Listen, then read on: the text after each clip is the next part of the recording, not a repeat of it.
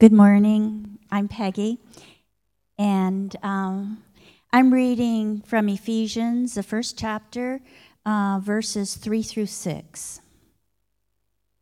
Blessed be the God and Father of our Lord Jesus Christ, who has blessed us in Christ with every spiritual blessing in the heavenly places even as he chose us in him before the foundation of the world, that we should be holy and blameless before him.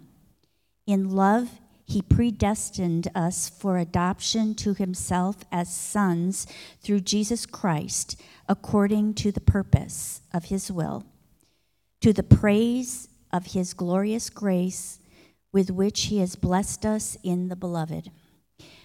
This is the word of our Lord. You may be seated.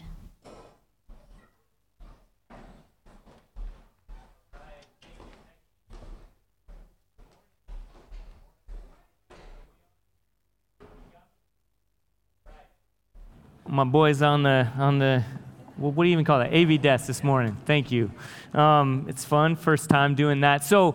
Um, Good morning. My name is Dave. I'm the lead pastor here at Redemption Tucson, and um, we've just had a great service already, right, so far, and some great things going on this morning. Um, thank you to the, uh, the, the, the women that shared this morning um, about the healing journey. That was just such a rich and powerful and full time uh, already. And then that last song just so good. And, and, and, and I pray and trust that we'll continue in this, this theme of hope um, and of submission to, to Christ, to his authority and um, in in all things. And so we're going to get into it um, together this morning. I think I forgot to say I have a stutter, so there it is on cue. And um, if uh, if you're new or you've never heard me preach before, I always want to make sure people know that, so you can we can focus on God's word and not trying to figure out what I'm trying to do. It's not hip hop,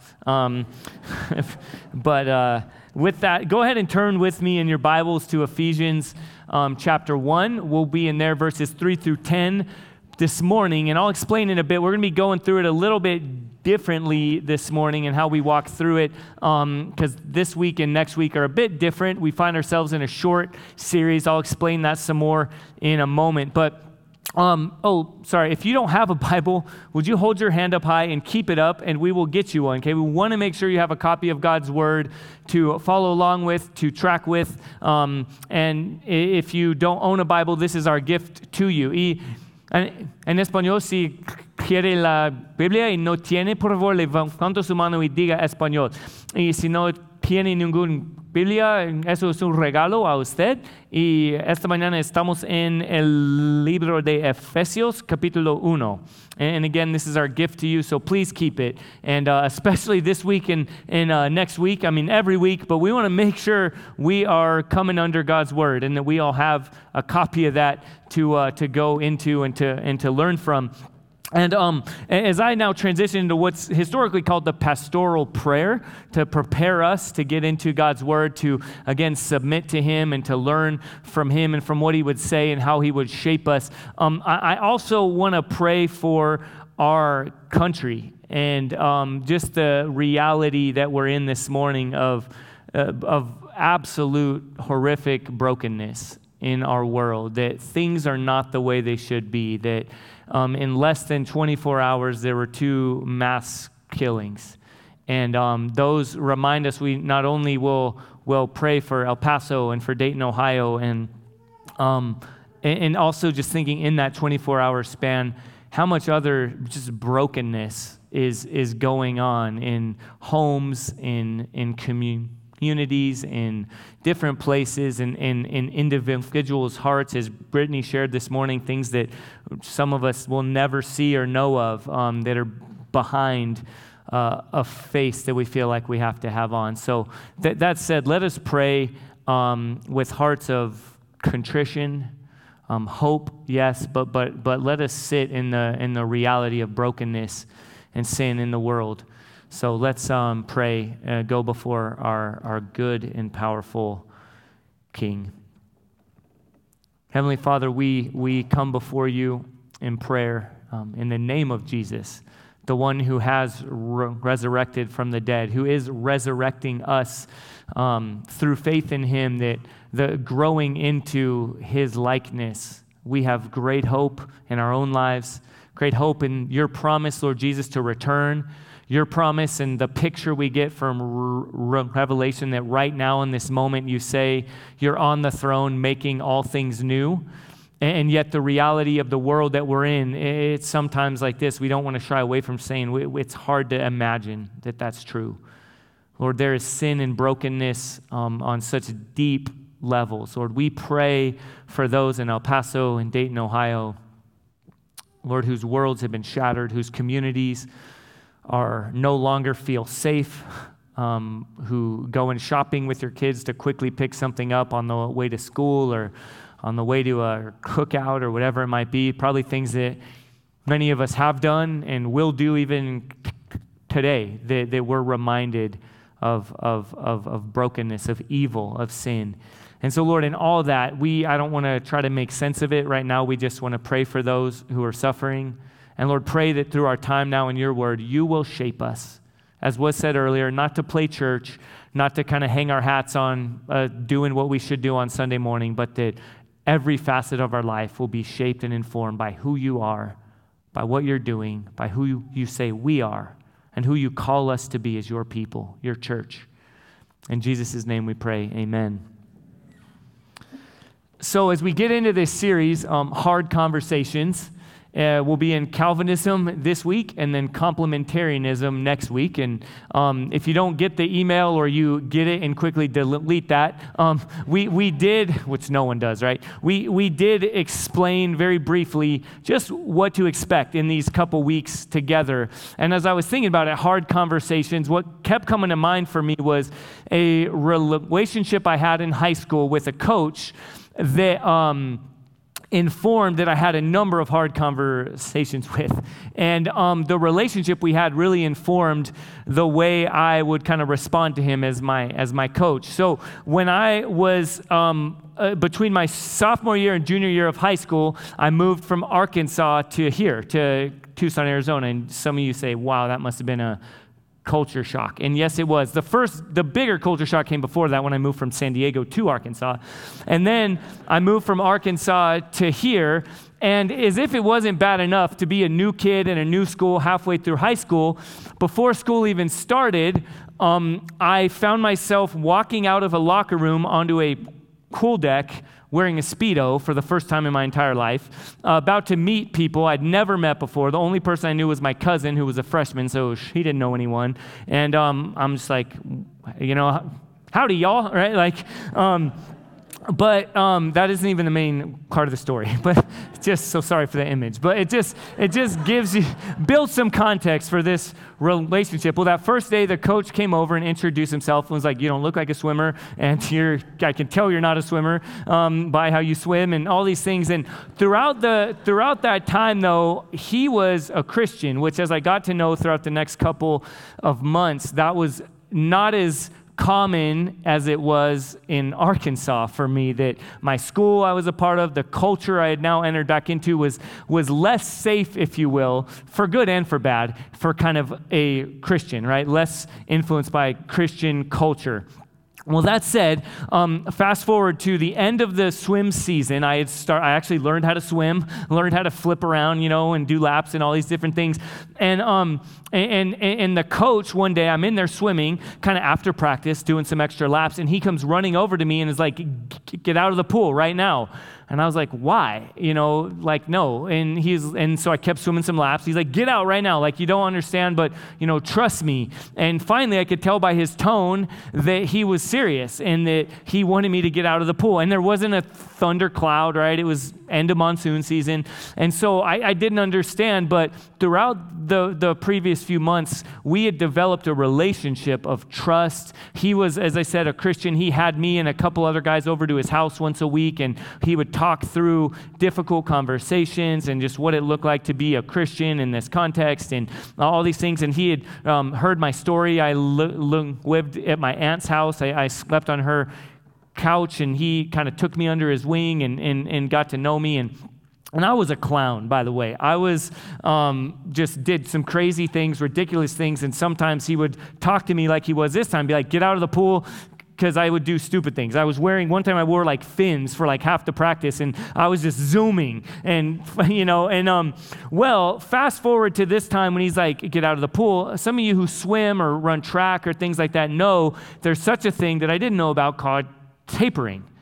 And he, I was in this process. It was right toward the end of the end of the year, and there's going to be like meets, you know, all the championship meets and stuff. And he was preparing me, and I had all this extra energy. I didn't even know about it. I didn't even know why. So I'm in there doing extra laps, just thinking, you know, like I have all this energy. I can't help myself. And he's like, No, listen, you're meant to save that because there's this all the championship meets coming up. You're supposed to have this sense of like extra energy and like you just you you're chomping at the bit. And I had never experienced that. Again, some of you who are track athletes or swimmers, you know what this is.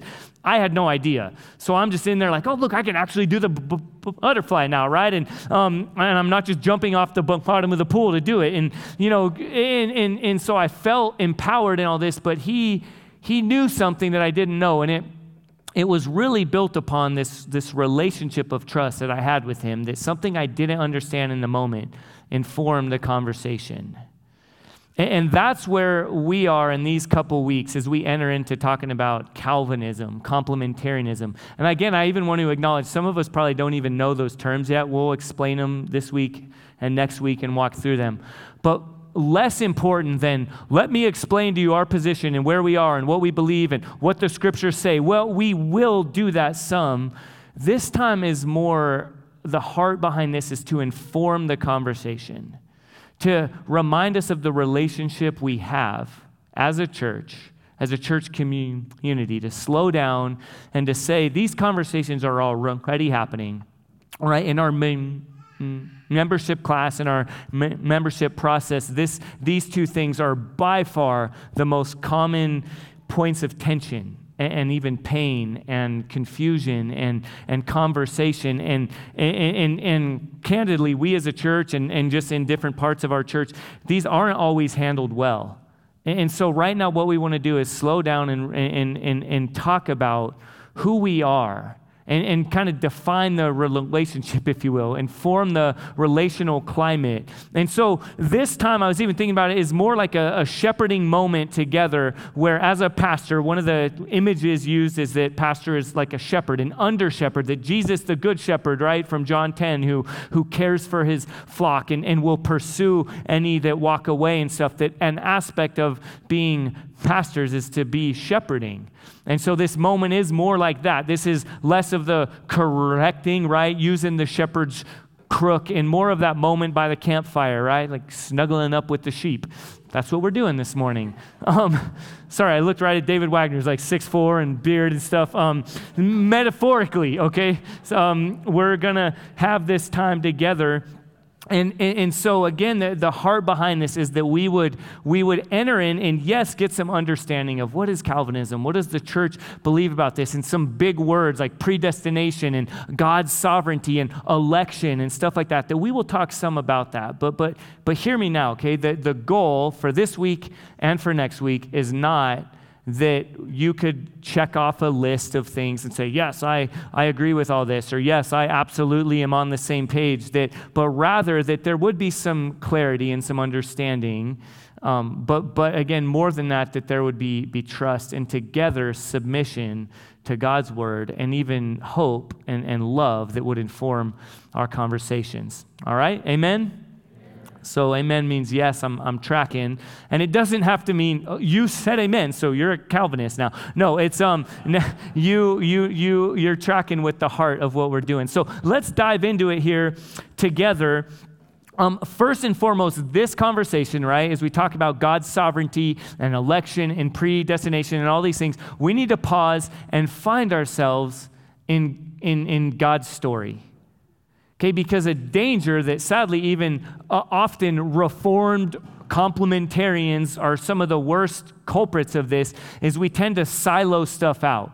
We tend to say, "Oh yeah, we know God, we know the gospel, right? That's kind of that's kind of poor man's theology. That's kind of we know entry level stuff or the story, right? We know that stuff, but um, but then we we have kind of high level theology that we go and we silo out, and there is such danger in that. So let me read to you. Um, and I forgot my glasses again, by the way, but I'm not going to go through what we did last time I preached. It's just I need to learn the hard way. So I'm going to be really close here. Um, this is something I didn't even know how to do this, all right? I know we have a number of scholars in here, which I am not, um, you know, professors and lawyers and things like that. Um, I took notes in a class I had from a seminary professor, um, Mike Williams, who's a professor of systematic theology at Covenant Seminary, um, wh- where I got a degree, and some of you are in seminary with and stuff. Well, this isn't stuff he wrote, this is stuff he said, and it's me writing down. So I don't know how you cite that, by the way, okay? So so just throwing it out there on the front end, that's what I'm about to quote here is from a class that he just went off. And this he's older, but he just he he went off. So this is what he said about finding ourselves constantly in the story. There is a dehistoricizing and a decovenanting of the powers of God when we systematize him into neat lists. We think all we need is our reason to know and walk with God. This comes from how deeply we function out of Greek natural thought. Man, I want to we need to go off on that for a minute and just recognize some of us in our effort in our in our arrogant theologizing are actually reflecting less of Jesus and more of um, atheist or deist Greek philosophers. Okay, so that's what he's saying there is we need to kind of check ourselves, all right, and recognize we're more like Greek philosophers and less like the scriptures themselves. Okay, anyway, let's pick back up. So we don't start with the story of God or scripture at all. Instead, we look for biblical proofs for what we have arrived at through reason. And this all ends up being pretty reactive. I love this phrase. It's like a build a God workshop. In Scripture, there is no one list of attributes of God. We have depersonalized God, turning him into a thing to be explained. We don't define God, he defines or explains himself. For example, when we describe and introduce our wives, we don't define wifehood, but give personal information, right? Tell stories. Run away from the abstract, depersonalized approach to God. You don't have to engage God when He is distant, but when you engage Him in story, you have to either follow Him or resist Him. And again, this is a professor of systematic theology, okay, who's saying this, who's critiquing systematizing God. And again, systematizing, just so all of us know, is putting a little neat list and saying, oh, God is this. This is his character. These are his attributes. These are all these things. And we have it broken down here. And that can be helpful. But when we do that outside of submitting to the bigger picture, of what God has revealed about himself, who he has revealed himself to be, then we're in tremendous danger. And we'll get into some of those things that I think we need to recognize we're operating out of. So I say this stuff at the beginning here of this sermon to kind of call ourselves out. Okay, just to be totally clear, we are, we would say we are a reformed complementarian church, and I'll get into some of those definitions and stuff. But before that, we need to recognize the dangers and even the things we tend to perpetuate by just staying in those camps, if you will. In, in, in, fact, I, I, asked if I could do this. Um, Kristen Tovar, a, a good friend, um, she, she wrote some prayers this morning just to encourage me as we're going into these hard sermons and different things. And, and, and I won't read all of them, but one, her, her last prayer actually, I think, just pointed this out. So she had already been praying, and it was beautiful and eloquent and, and so good and just talked about God helping us to be humble and, and learn alongside one another. And then she said this Oh, I pray we are not so distracted or focused on these issues that we become tied up in them and hinder spreading the good news of Jesus to a world around us that needs it so badly. And again, I just want to recognize that's what we tend to do.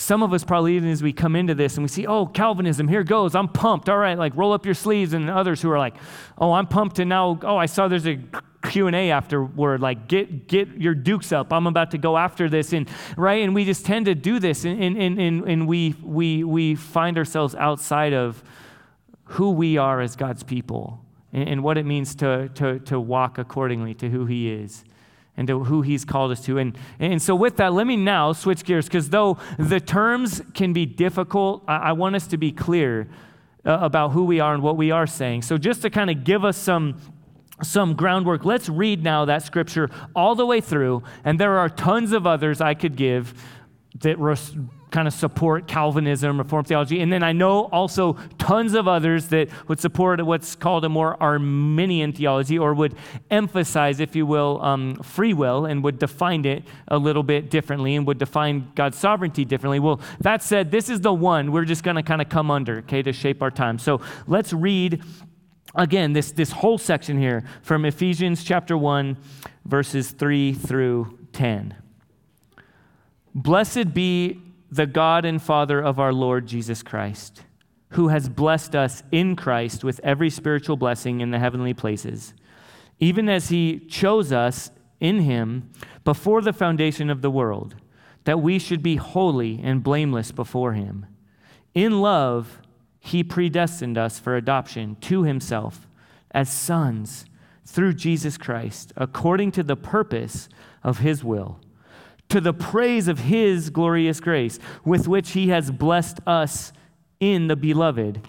In him we have redemption through his blood, the forgiveness of our trespasses, according to the riches of his grace which he lavished upon us in all wisdom and insight, making known to us the mystery of his will, according to his purpose, which he set forth in Christ as a plan for the fullness of time, to unite all things in heaven, things in heaven, and things on earth. All right, A.W. Tozer said the most important things about us as humans is what comes into our minds when we think of God and when we think of ourselves. And I would say to you that our position, if you will, our where we come, that's even, even that is position, are the lenses through which we see, okay, has to do with ultimately, are we viewing God? Are we understanding God rightly? And from there, are we understanding ourselves rightly? And so, with that, it's, uh, our conviction is that we would have a high view of God or a right view of God. And then from there, that would inform and shape how we view ourselves, how we operate, how we function, very practically, too. So, let me just now, again, to help for, for clarity's sake, let me give some definitions and terms just so we understand what we're talking about. So this is one I just typed up. I just wanted to go to the right, most trusted source, Wikipedia. No, but this is how Wikipedia would define predestination. There were tons of others, and but here's one that, that, that I think is helpful. It's the divine foreordaining of all that will happen, especially with regard to the salvation of some and not of others. It has particularly associated with the teachings of St. Augustine of Hippo and John Calvin. And that's why it's called Calvinism. And even those, I'll just say for a moment, right? Some of this is more information, some you care for. But even Reformed theology and Calvinism is so confusing. All right, there are people who would say we who would say they're reformed, and they would say the fact that we have baptized baptism, adult baptism, or baptism um, like believers' baptism by immersion, they would say, well, now you're no longer reformed because you do that. And some would say, well, you know, covenant theology falls under that, and would say infant baptism is necessarily connected to that. And well, others would say, well, we I believe in predestination, but I don't ascribe to everything that Calvin taught. And it's man, it's a circus.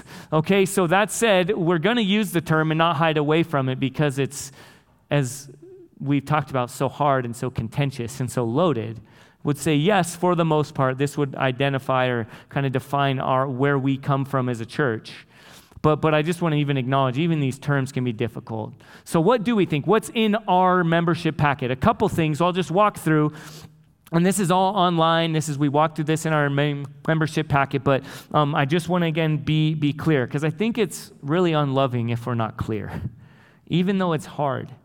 Eh, eh, so let's be clear. So, this is from the third point in our belief in doctrines online about who is God, the triune God. Just I'll, I'll pick up under immortal.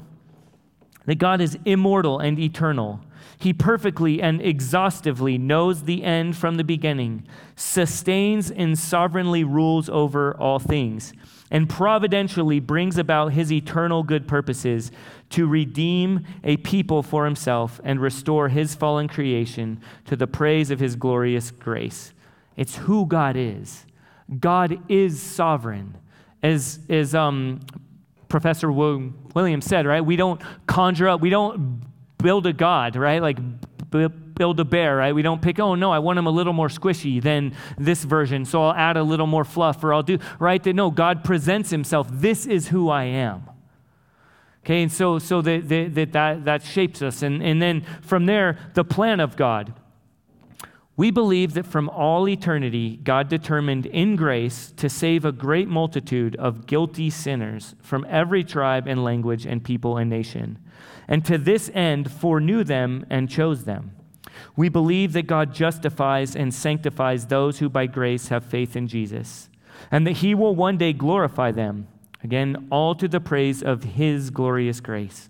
In love, God commands and implores all people to repent and believe having set his saving love on those he has chosen, and having ordained Christ to be their Redeemer.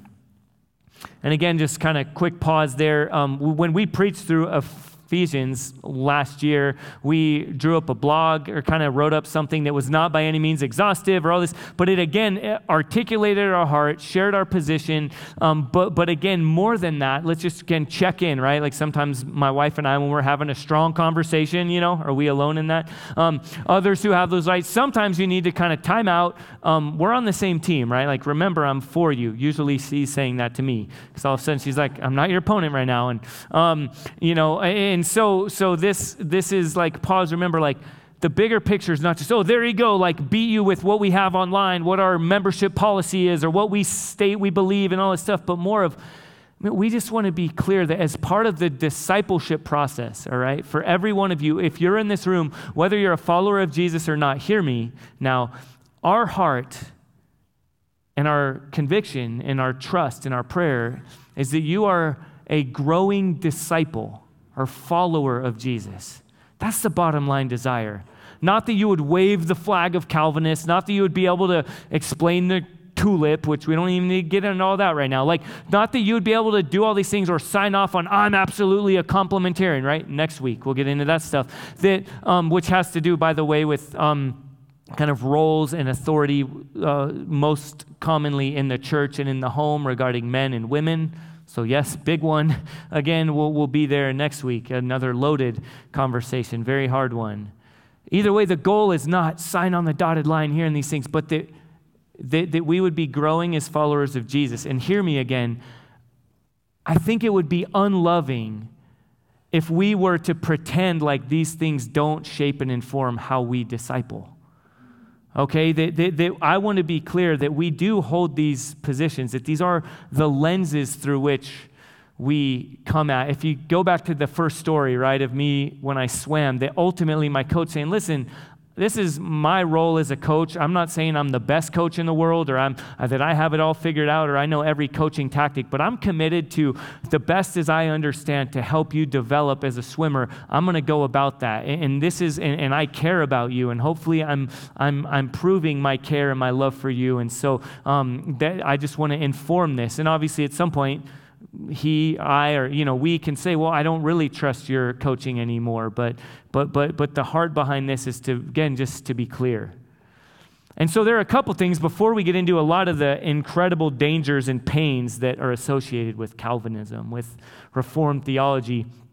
I just want to also really unashamedly or, or, or more hopefully clearly share, I think there's some really good stuff that a lot of who we are as a, a, church, how I think we, when we sing songs, how I preach, honestly, how we share our faith or evangelize, that I think are directly connected to our Reformed or Calvinistic position. Um, a few of those is safety. I, I, there's a story I told, if some of you guys remember, I'm kind of a wannabe gangster um, growing up in the neighborhood I did, and where it just the movies I watched in the early 90s and stuff. I, um, I won't get into all that, but I remember this time that before I even fully understood it, I, that God's sovereignty, like, changed my life. I was standing in kind of a rough neighborhood, and I just remember like shouting out as like a 12 year old with my buddies. You know, I don't even remember exactly what, it, what I was shouting, but um, probably had some cuss words in there and probably but in that what it was was i was overwhelmed with the reality that even if i got shot because early 90s kind of hood that was the big fear right drive by um, Boys in the Hood, anyone? Like that was, right? Um, so I just remember being like, whatever, like, Doughboy, where are you at? You know, whatever happens, like, I'll be okay. That just flew over 95% of your heads. But those of you that that, that, that connected with, you're welcome.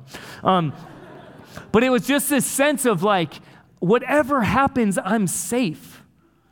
And, and that God's bigness, his sovereignty, going back here to Ephesians 1, just the fact that he is reconciling all things, that, that, that, that, that he is um, bringing about the guarantee of our inheritance that is found in him that there's, there's a security and a safety and a confidence and a promise that, that life can be built upon. I would connect it to the things that, that were shared earlier about the healing journey. Um, that, that god's sovereignty and the trust we can have in him brings a great sense of safety and security and, and, and hope and, and confidence. Um, that there's a, a freedom to walk in grace that, that there's, um, when we talk about all of life is all for Jesus, I, it, that phrase came from a Dutch reformer, um, Reformed theology, Abraham Kuyper, and, and who talked about Jesus' authority and dominion and, and, and, and prominence over every square inch of all creation and all things. And, and, and, so, and so, even like our partnership here at Safford School, I just like coram deo, this phrase that God has said, live all of life in my presence, like live all of life before me, that, that, that, that our view of Him and His sovereignty, like, a, like a, an authoritative, powerful parent overlooking his or her children playing, that that's our understanding, and that, that would come from a reformed position. Now, I, it would also be really unloving and really disingenuous to pretend like there is not a boatload of evil and pain that has been perpetuated, not only in the last 400 years by the Reformed tradition or church, but in the last five years as a church here, as a church plant. That there are things, that there are realities that have come out of um, the Reformed camp, if you will, of Calvinism that is really unloving, that's really, that we need to also recognize is just true and we need to grieve it and we need to not hide from it and we need to confess it and repent of it. A few things that come to mind here that I want to list out. Um, earlier, as I said, ironically, the Reformed tradition as some of the biggest culprits of, of, of creating a build your own God. And those in this room who I know that we connect with and we share names with and get all and kind of nerd out together on Reformed theology stuff, like if we're honest with ourselves, we're some of the worst culprits of build a God. And we would say, no, never. We submit to the one true and holy God. And but yet we come up with lists and we all these things that, that is, as I said earlier, like I think Mike Williams, I, I love because he could own any of us He's more reformed, more Calvinist, whatever, and yet he just blasts our own tradition because he knows that we tend to put God in a little neat, tidy box. Contrary to what we would ever say. And, and that's a danger, and we do that, and we tend to do that. Also, we depersonalize God. Right? Something else that he said in that, in that time in, in that class, he said, he said something along the lines of listen, people never change their lives because you beat them in an argument and you got them to sign off on a list. Okay, he said, lives changed by people witnessing changed lives and experiencing love that comes from a loving father. And again, sadly, when people think of Calvinist, usually loving is not the first thing on the list. Okay, similarly, arrogance. There is an arrogance that we tend to walk with, that any of this conversation comes with. Complementarian and reform tend to go hand in hand with arrogant, angry white men. Right? Guys, that's, that's us. That's probably been some of the sermons I've preached. That's probably been some of the sermons that others have preached here. That some of the language we've used, the ways we've led through small groups, through conversations We need to grieve that and recognize that. Um, one actually joe jewell and was talking he was saying i don't get why people that, that say we, we, we um, adhere to the doctrines of grace are like the least gracious people um, there's another quote by john newton some of you guys know former slave owner and then um, became an abolitionist and wrote, um, wrote uh, amazing grace. This is what he said. He said calvinists should be the meekest and most patient of all men if we really believe what we say we do, again, that God is sovereign, that He is great and holy and loving, and that our salvation and our, our, is only a product of His grace, of His initiating love, we love because He first loved us, right? If that's, again, Calvinist, it, we should be the calmest and kindest people. Again, not words people would usually uh, put on us. No matter how angry and mean our world becomes, the humbling theology of Calvinism is undermined by embittered, angry, and scornful words. Again, we need to grieve this. We need to recognize that's not good. Similarly, there is a history of racism that as we sit today and say, well, the liberal church is, you know, and I'll just name some, right? Episcopalian and Methodist and all the Arminian one, right? They're, they're taking culture down. Well, our tradition was um, some of the first um, leaders in the transatlantic slave trade. All right, the Reformed Church was at best silent and most often um, like perpetuating, leading the slave trade. Uh, a bunch of names that we would probably quote George Whitefield and Jonathan Edwards and um, Philip Livingston um, was one of the first, he was the head of theology at Princeton at the time, the most reformed Presbyterian institution, and he was also actively involved in the slave trade, also signed the Declaration of Independence. All right, like that's not good. Some just to again recognize some of the tension we're in, some African American um, pastors and influencers that I love and follow and read walk through this tension. A resource I can let you know. I would encourage you to watch this or listen to it. It's if you just type in if you just typed in Eric Mason and Lecrae and Shai Linne. There's this interview, this conversation they have, but it's specifically called theological imperialism and the black community. And these are people that would say they would identify with Calvinism. But, but particularly, um, they, they all three said, I, I don't use those terms. They say, because I know when I'm, I'm trying to lead a, a, a, person of color to Christ and I give them a sermon and, it's, and they hear this language and these people quoted and referenced, and they hear Martin Luther, who, by the way, Adolf Hitler quoted a ton. All right, not that Martin Luther, we've quoted him here before, but we need to recognize the tension and the brokenness. Okay, this needs to hear me again, inform the conversation. Okay, we, we've got to stop kind of putting all the skeletons in the closet and just recognize and grieve, yeah, that's a part of our ugly past. Again, for the last 400 years, 500 years, 2,000 years, five years, probably 20, 30 minutes. And that should inform how we enter into these things, into these conversations. Um, again, I'll just give you a list if you're looking at a couple more people. Carl Ellis and Anthony Carter are some other um, people who I think navigate through these conversations. Those are men of color who, who would identify with Calvinism, but do a really good job of, I think we, the majority culture, need to learn from. How do we recognize the brokenness, and how does that inform continuing in this conversation with the relationship of love. So, now ultimately, what do we do from here? Where do we go from here? Again, hopefully, you're not feeling resolved, okay? This is by no means the beginning of the conversation or the end of the conversation.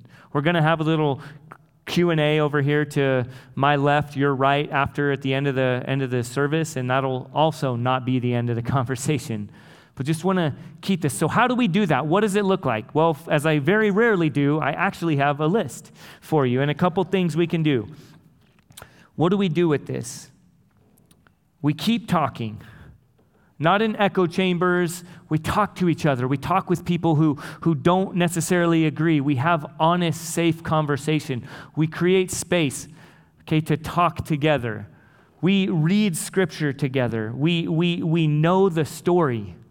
Where does my whole arsenal of, of verses and your whole arsenal of verses come together under the bigger picture where Jesus is clearly the author and the hero of the story?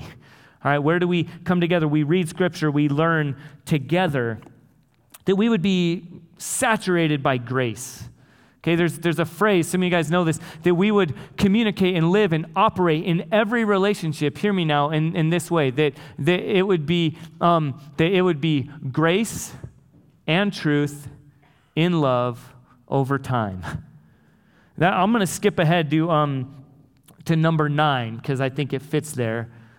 If you guys remember, uh, uh, Aaron Rodgers, right? He was getting interviewed and he spelled out relax, R E L A X. Like, that's a place to be. Just take a breath, right? He's like, I'm the best quarterback. Well, after Tom Brady, but whatever. He's like, relax. And he, this whole confident thing. But again, that we would have a non anxious presence. Again, sadly, people that supposedly submit to and trust in an almighty sovereign God, a king who's building a kingdom who cannot be thwarted, are some of the most anxious, antsy people. Oh no, we've got to defend God. Like we say God is holy and righteous and powerful, and then we act though like he's a little wimpy, like younger brother that needs to be protected, and we need to go out and whip everyone into shape to respect him.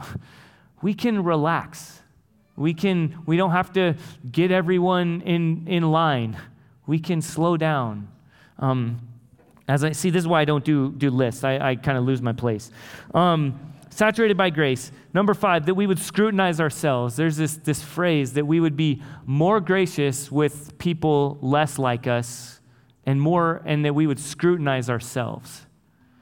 Okay, that people that we would say, oh, whoa, they're a charismatic, Arminian, egalitarian tradition, that we would be more quick to say, what do we have to learn from them? What is, man, what are they really, really getting right that, that, we, that we're so not? Again, why are they more excited in their expression of worship than we are out of our supposedly right theology? Like, what, what can, you know, like that we would be gracious and that we would be more scrutinizing of ourselves. Number six, listen. James 1:19 be slow to speak and quick to listen. Slow to anger. It was said earlier this powerful uh, message of what's going on there in, in this in, in the healing journey that people listen. Men this maybe next week we'll get into this. Out of the last 200 plus mass shootings how many of them have been women that have been the culprits yeah, there's an anger that, again, not exclusively is not just a man problem, but maybe predominantly. That when we talk about these things, that there wouldn't be an anger, there would be a quickness to listen, to learn, to love, to extend grace and kindness. And we would learn each other's stories. Again, the women earlier shared so well, so beautifully on that. How much could we learn about God and his bigness and, and right theology if we were actually learning each other's stories and then and then again going back to the scripture and seeing where does this fit where is this informed by by by God's story. And then just lastly I know I skipped number 8 we'd embrace the learning process. Okay like again reformed theology lends itself to saying Jesus is bringing something about in us. He's growing us into Christ likeness, that, that one day we will be glorified with Him fully. And He's now bringing us on this process. And so we can submit to that process. We can learn together. We can grow together non anxiously. So ultimately, now as we, as we pray together, some would say, oh, this is reform, this is Calvinism. Our prayer as a church, though we're not going to hide away from the lenses through which we look, that we would be biblical. That our, our hope is that we would be loving, gentle, kind, spirit dependent, that we would grow in Christ likeness together because Jesus is the author and the hero of the story, and we pray that would be reflected in how we have these hard conversations. All right, let's pray together. Again, Father, um, we submit to your word. Um, we grieve where there's been brokenness, Lord, where, where Reformed theology and Calvinism has been used to perpetuate unspeakable evil. In some cases, the Holocaust, the slave trade, um, segregation, um, even in the m- more recent history, it's, it's, it's not the way it should be, and, and, and it's, it's not the heritage that we want to have, the legacy we want to be carrying on, and we recognize, though, that it is a part of our story as people who would say we're Reformed Calvinists. Lord, we pray that the good stuff, a high view of you that leads to safety and security and confidence and hope, Lord, a right view of self that leads us to humility or to repentance. We pray those things would be produced among us, but the things that are that are not the way they should be, that, that, are, that are broken, that don't reflect you in your heart, Lord, we pray that we would be quick to repent of, to grieve. And Lord, lastly, in all these things, we so desperately depend on your Holy Spirit. Lord, would you lead us individually in our homes, in our families, in our communities, and as a whole church, Lord, to be faithful, to be, to be biblical, or to depend on your Spirit. In Jesus' name we pray. Amen.